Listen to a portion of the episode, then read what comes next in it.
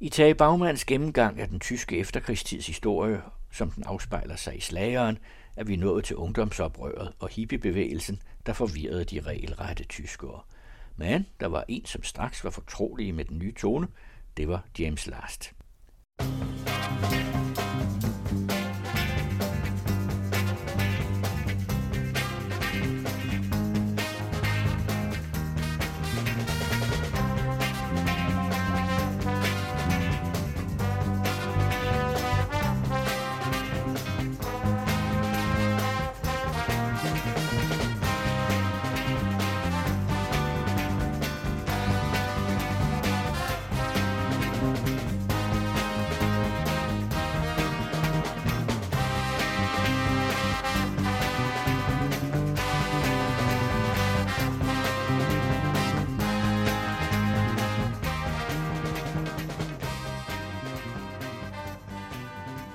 Det her er jo øh, fra musicalen Her, og tyskerne var med på den bølge, selvom de ikke helt, tror jeg, øh, forstod den rigtigt. Rock and roll var en ting, det, det, det kunne man ligesom håndtere. Øh, beat-generationen også. Flower Power, som jo i virkeligheden startede mere eller mindre i Holland, men altså blomstrede i Kalifornien også. Det var man sådan lidt mere tvivlende over for fordi øh, hippiebevægelsen var jo en bevægelse uden struktur, og tyskere kan jo godt lide strukturer. Men stemningen var der, også i Tyskland, denne her, lad os nu lade være med alt det skænderi og alt det kævleri. Lad os have det sjovt, og lad os udsende positive energier, der så kan påvirke alle andre, sådan at det hele det ender i det helt store flower power paradis.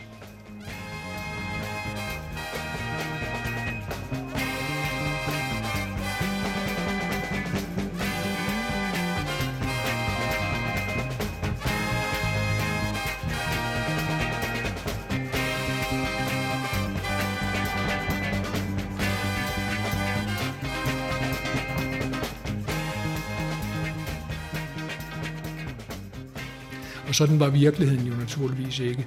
Virkeligheden i Tyskland på det her tidspunkt var faktisk en anden for første gang i efterkrigstiden, og for første gang siden Vesttyskland blev dannet, stod man pludselig og helt i modsætning til, hvad man var vant til, med en øh, økonomisk opbremsning. Og man vidste ikke rigtigt, hvordan man skulle håndtere det. Konrad Adenauer, som var den første kansler, var jo gået af. Og man kunne godt allerede der i 1963 mærke, at øh, der var ved at ske noget med økonomien, så man greb til det sikre. Man tog øh, erhvervs- og, og økonomiminister Ludwig Erhard, manden bag det tyske Wirtschaftswunder. Ham tog man og gjorde til kansler, og man opdagede ikke, at han var en fremragende fagminister men han var ikke generalist, og når man er kansler, så skal man være generalist.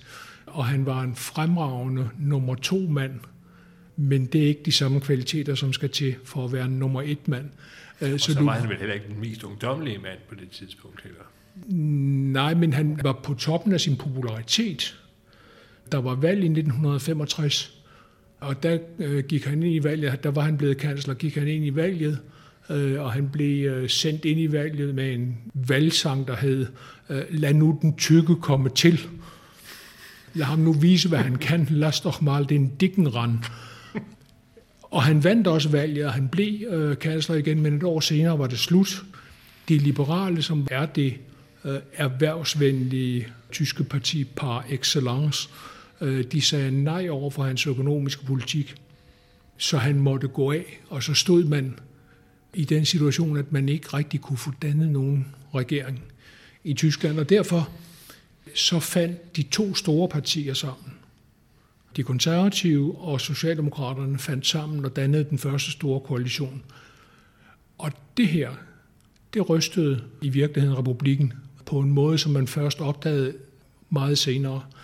Man skal huske på, at dengang, der repræsenterede de her to partier hver for sig 40 procent eller mere af stemmerne. Og det vil sige, når de to så går sammen og danner regering, så er det over 80 procent af stemmerne i forbundsdagen i parlamentet, der står bag den her regering. Et overvældende, knusende øh, flertal, som øh, var så stort, at man kunne ændre forfatningen, hvis man ville.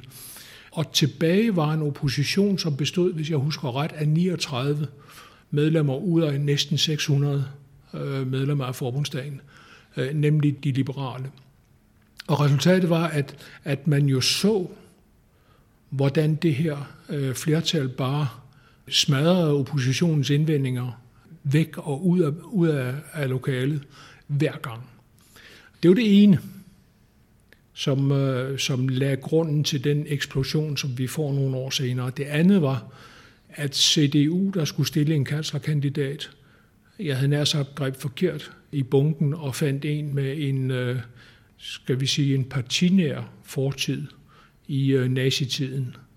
Kurt Georg Kissinger, som i øvrigt var sådan en, en lidt stiv, lidt kedelig type. Han bliver portrætteret i virkeligheden i øh, en lille by i Tyskland af John le Carré, som en repræsentant for det nye Tyskland. Så at man havde knusende flertal, at man blev ledet af en med en brun fortid, og at Socialdemokraterne var med i den regering med deres første mand, Willy Brandt, som var alt andet end en brun fortid. Det rystede på mange måder nogle tyskere. I 1967 besøger den øh, øh, iranske shah så Tyskland, og omkring de her besøg opstår der en masse uro og tumulter, ikke mindst i Berlin, fordi man betragter shahen som en øh, grum diktator og hans øh, hemmelige politi som noget af det værste, der findes. Øh, så der er store studenterdemonstrationer, og under de studenterdemonstrationer får man så dræbt en af demonstranterne, øh, studenten Ben Onsok. Og i, i hele den her urotid giver politikerne sig så til at øh, indføre det, der blev kendt som ekstremistbekendtgørelsen. Den bekendtgørelse, som siger, at hvis man er i nærheden af en organisation, der forfølger statsfjendtlige mål, så kan man ikke være offentligt ansat. I Tyskland blev det straks øh, kendt som øh, første radikalen Alas, og derefter i hele Europa som øh, berufsverbot. Og det her blev en af de energikilder, som det tyske ungdomsoprør tog næring fra fordi man så det som øh, noget undertrykkende, fordi håndteringen af det var sådan, at øh, det gik over gevind. Man kunne ikke være lokomotivfører, hvis man engang havde været medlem af eller øh, givet penge til det tyske kommunistparti for eksempel. Lærere blev fyret, fordi de øh, måske var sympatisører på en eller anden måde. Øh, og husk på, det her det er længe før den tyske terror bølge, fordi den kommer først senere i virkeligheden. Så mange opfattede det her som noget, der virkelig truede det tyske demokrati. Og så gjorde det vel heller ikke kønner, at du var, som du sagde, brune folk, som var ved til at stemme sig noget igennem? Jo, bestemt ikke. Og det skabte altså en, en eksplosiv blanding af skuffelse over, at Socialdemokraterne var med der, og øh, raseri over, at det, man havde forsøgt med det tidlige ungdomsoprør, øh, det man også havde forsøgt i, i løbet af Flower Power-bevægelsen, om man vil kalde det sådan, nemlig at få en dialog om den tyske fortid, at det ikke lykkedes, og i tværtimod øh, havde man en fornemmelse af, at øh, de brune, hvis man må sige det på den måde, lige så stille luskede sig tilbage til magten. Husk på, det her det er også de år, hvor de første nynazistiske partier, ikke de ikke gamle nazisterne, de havde, de havde huseret i, i begyndelsen af 50'erne, men de nynazistiske partier dukker op og faktisk har nogle øh, ganske overbevisende valgsejre i en række delstatsvalg. Det gør også, at, øh, at tyskerne siger, hvad, hvad er det her for noget? I populærmusikken, der slår det sig ned i, hvad skal man sige, en slags polarisering på den ene side, dem der vil glemme alt det der, have det sjovt, underholdes. Happy og på, music, altså det faktisk Bert Kempfert og James Last. Og det. Ja, øh, partymusik og de uskyldige slager, gerne med et eller andet sentimentalt indhold. Og på den anden side, så får vi en stadig mere politisering også af øh, musiklivet. Tyskland får i de her år en række sangskrivere, hvor nogen går meget langt, kan man sige. Øh, der var en sang i 1968, der hed Kom kære mig og gør alle træerne røde. Kom kære mig og slå kapitalisterne døde. Og det var måske lige at gå en tand for vidt, men, men det blev en tid, hvor den politiske sang pludselig fik et opsving i Tyskland. Det havde ellers politisk kritik i kunstform øh, havde eksisteret i litteraturen naturligvis øh, allerede siden 1949 i øh, teateret, mest på de små cabaret-scener, det tyskerne kalder kleinkunst, og, og meget udtalt der, men, men jo for et mindretal.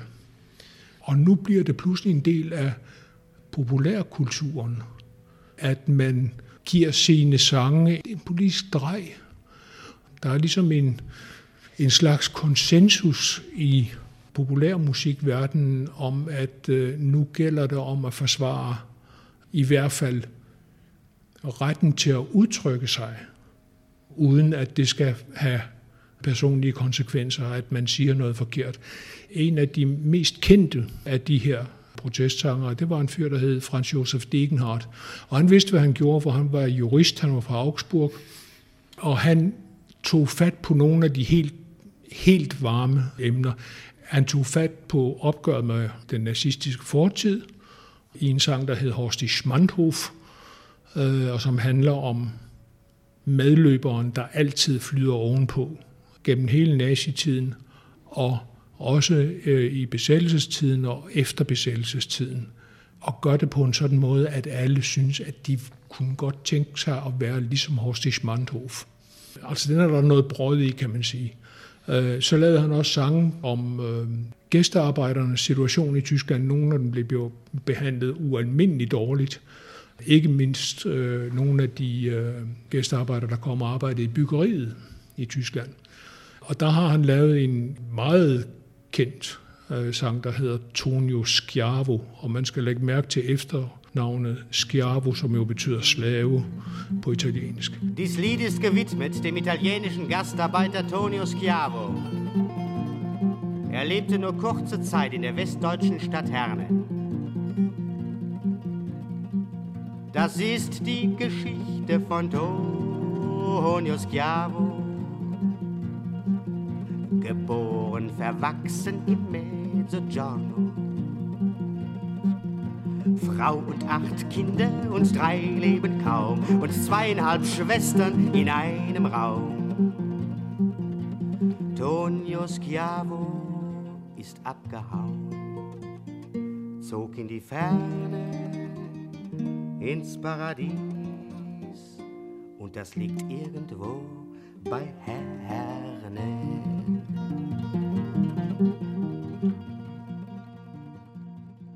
Øh, og det er altså en, en fyr, der kommer op fra Mezzogiorno, som var den fattigste del af det sydlige Italien.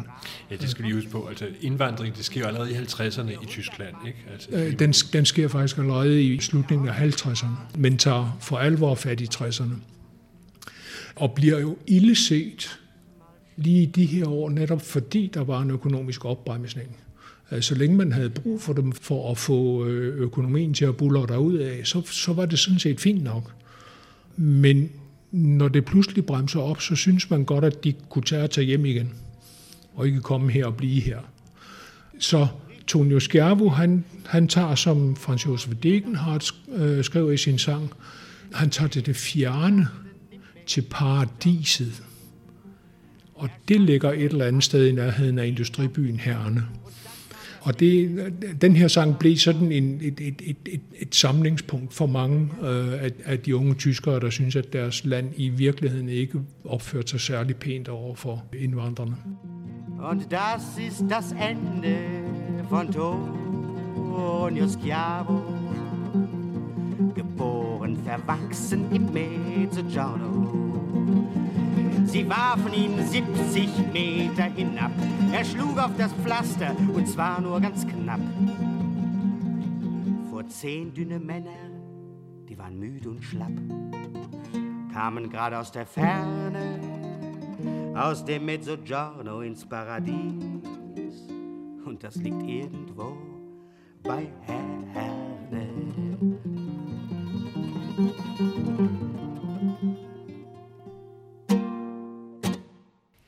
Et andet tema, i hvert fald hvis vi tager Flower Power-bevægelsen generelt, det er jo lige pludselig øh, kønsforskydningen.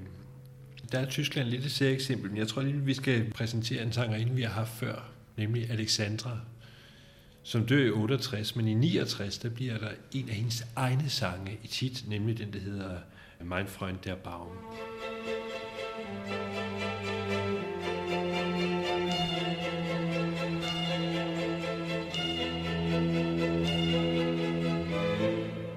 Wollte dich längst schon wiedersehen, mein alter Freund aus Kindertagen. Ich hatte manches dir zu sagen und wusste, du wirst mich verstehen. Als kleines Mädchen kam ich schon zu dir mit all den Kindersorgen. Ich fühlte mich bei dir geborgen und aller Kummer flog davon hab ich in deinem Arm geweint, strichst du mit deinen grünen Blättern mir übers Haar, mein alter Freund, mein Freund der Baum ist tot, er fiel im frühen Morgen.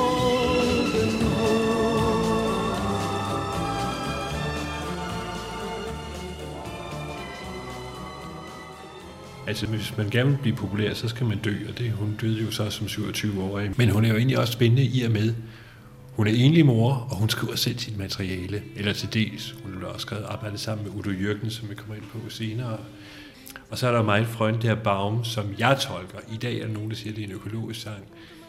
Jeg ser det som, at det er fortiden, der er væk. Eller men i hvert fald, den ligger som et eller andet mystisk ingenmandsland og er blevet fældet.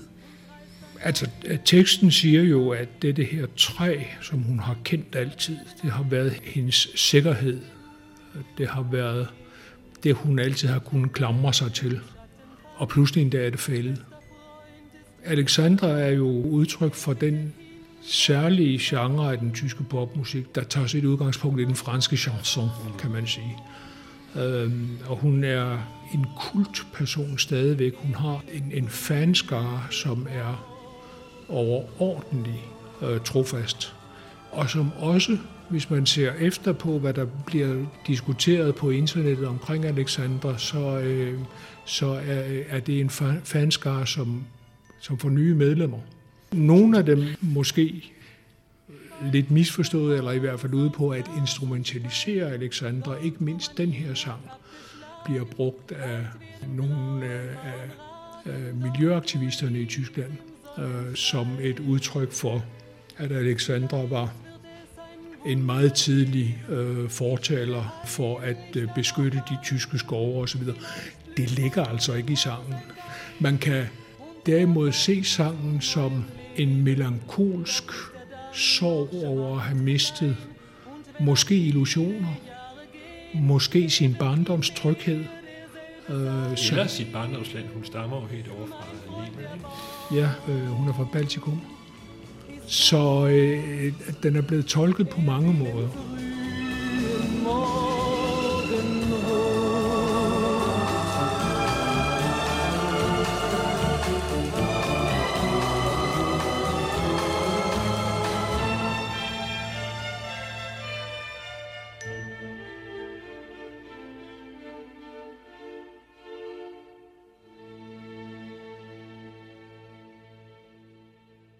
Og den sang, den hitter jo så i 1969, så nu skal vi så tilbage til den øh, store politiske scene, fordi der kommer der en ny mand ind på tribunen, eller rettere sagt, lad os sige det i slakkersproget, han bliver forsanger, ikke?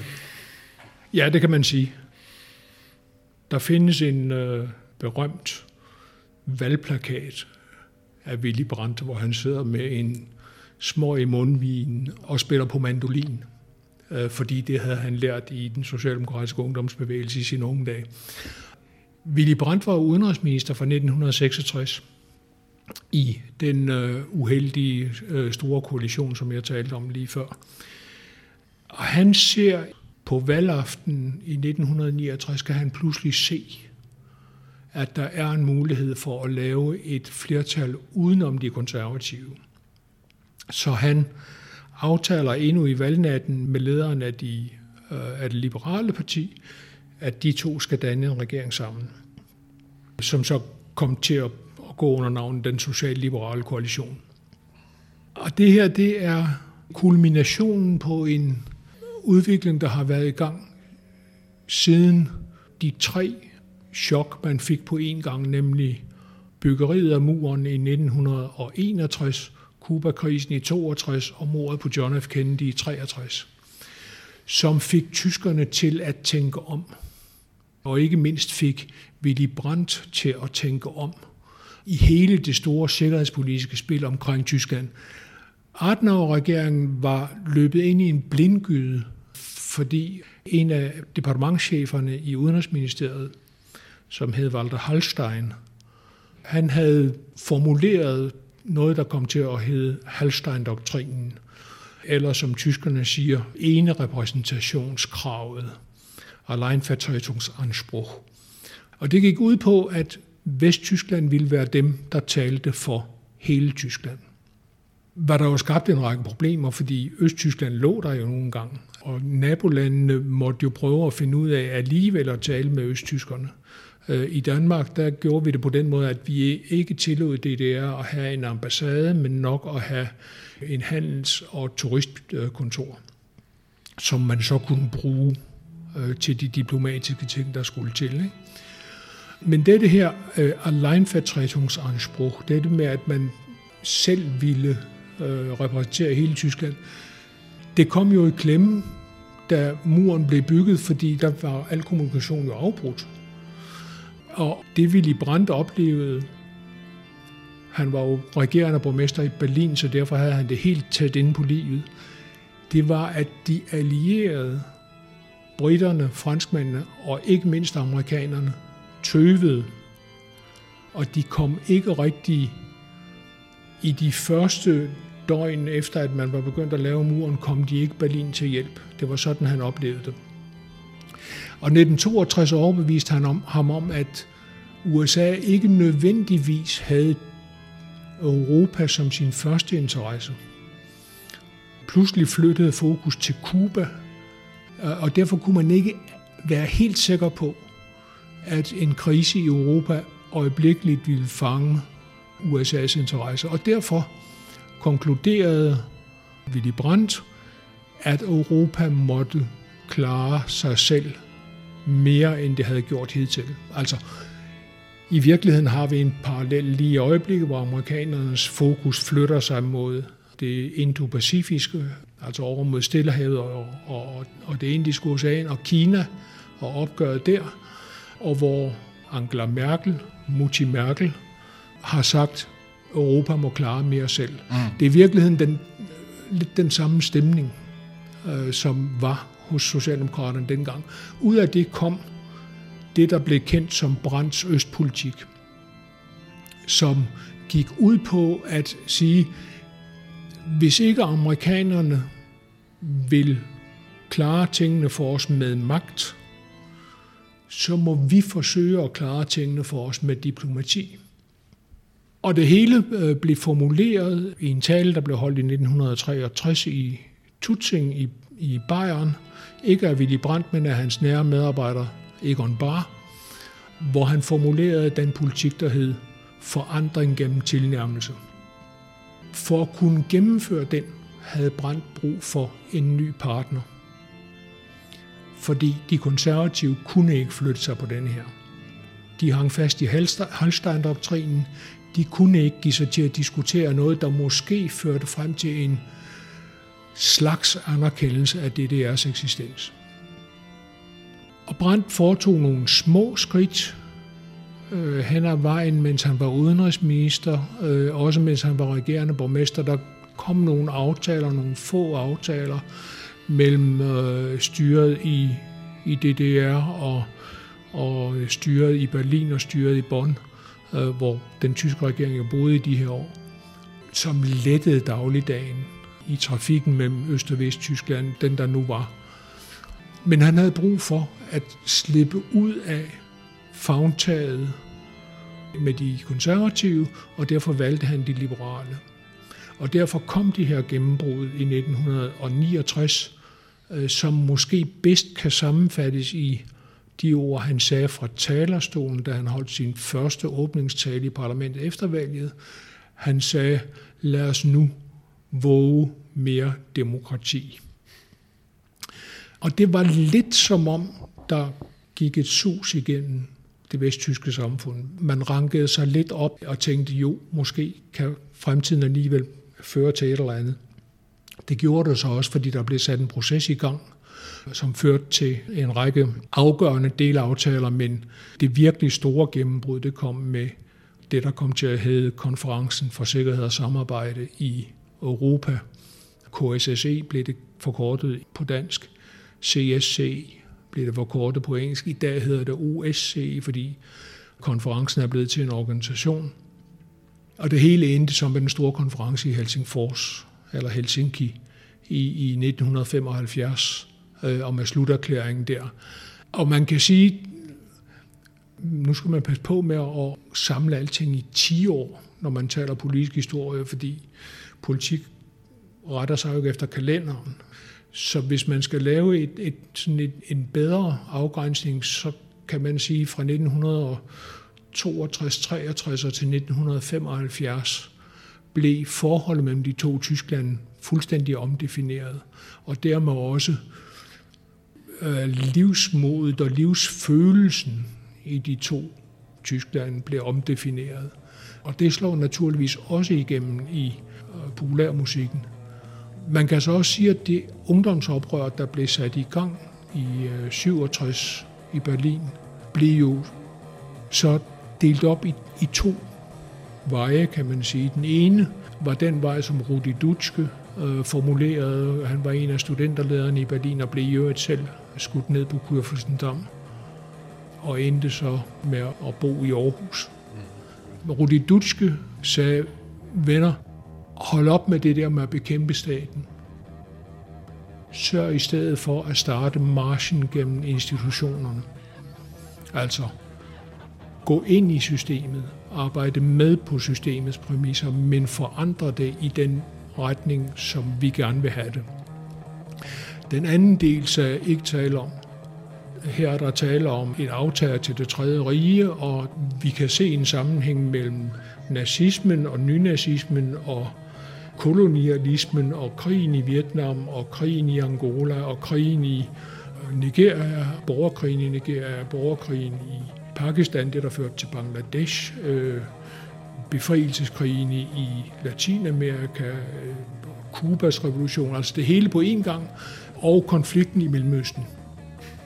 Vi kan se i den her sammenhæng, det nytter ikke noget, det det her system skal bekæmpes, og det var ud af den øh, opfattelse, at Rote Armee-fraktionen, altså den tyske terrororganisation Bader Meinhof-gruppen, eller Bader Meinhof-banden, det er alt øh, efter temperament, øh, voksede og gik ind i en væbnet kamp mod det vesttyske system.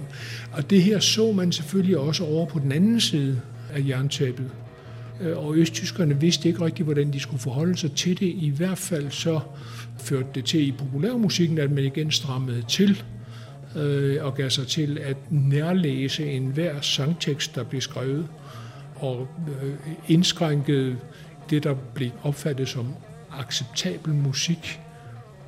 Og samtidig så overvejede styret i Østberlin naturligvis, om man kunne bruge det her terrorfænomen i Tyskland på en eller anden måde til at sætte lus i skinpelsen så meget, som man nu kunne. Det var lidt svært, fordi den østtyske efterretningstjeneste jo på mange måder stod fremmed over for disse ungdomskulturer, fordi subkulturen talte jo deres eget sprog, og de havde nogle indforståede ritualer, og de diskuterede nogle ting, man overhovedet ikke rigtig kunne få, få fat i.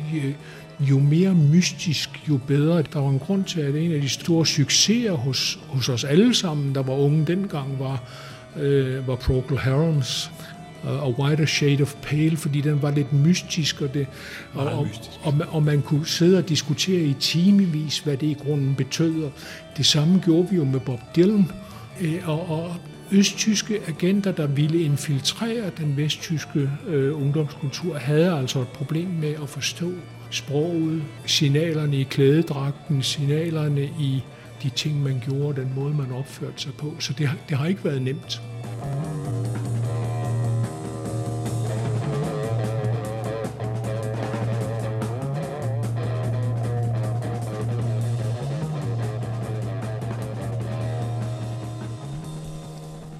Tyske psykedeliske toner med Tangerine Dream, og de får lov til at styre videre i næste udsendelse at tage Bagmands fortælling om tyskerne og deres slager. Serien er en Søren E. Jensen og Jytte Nordholt produktion.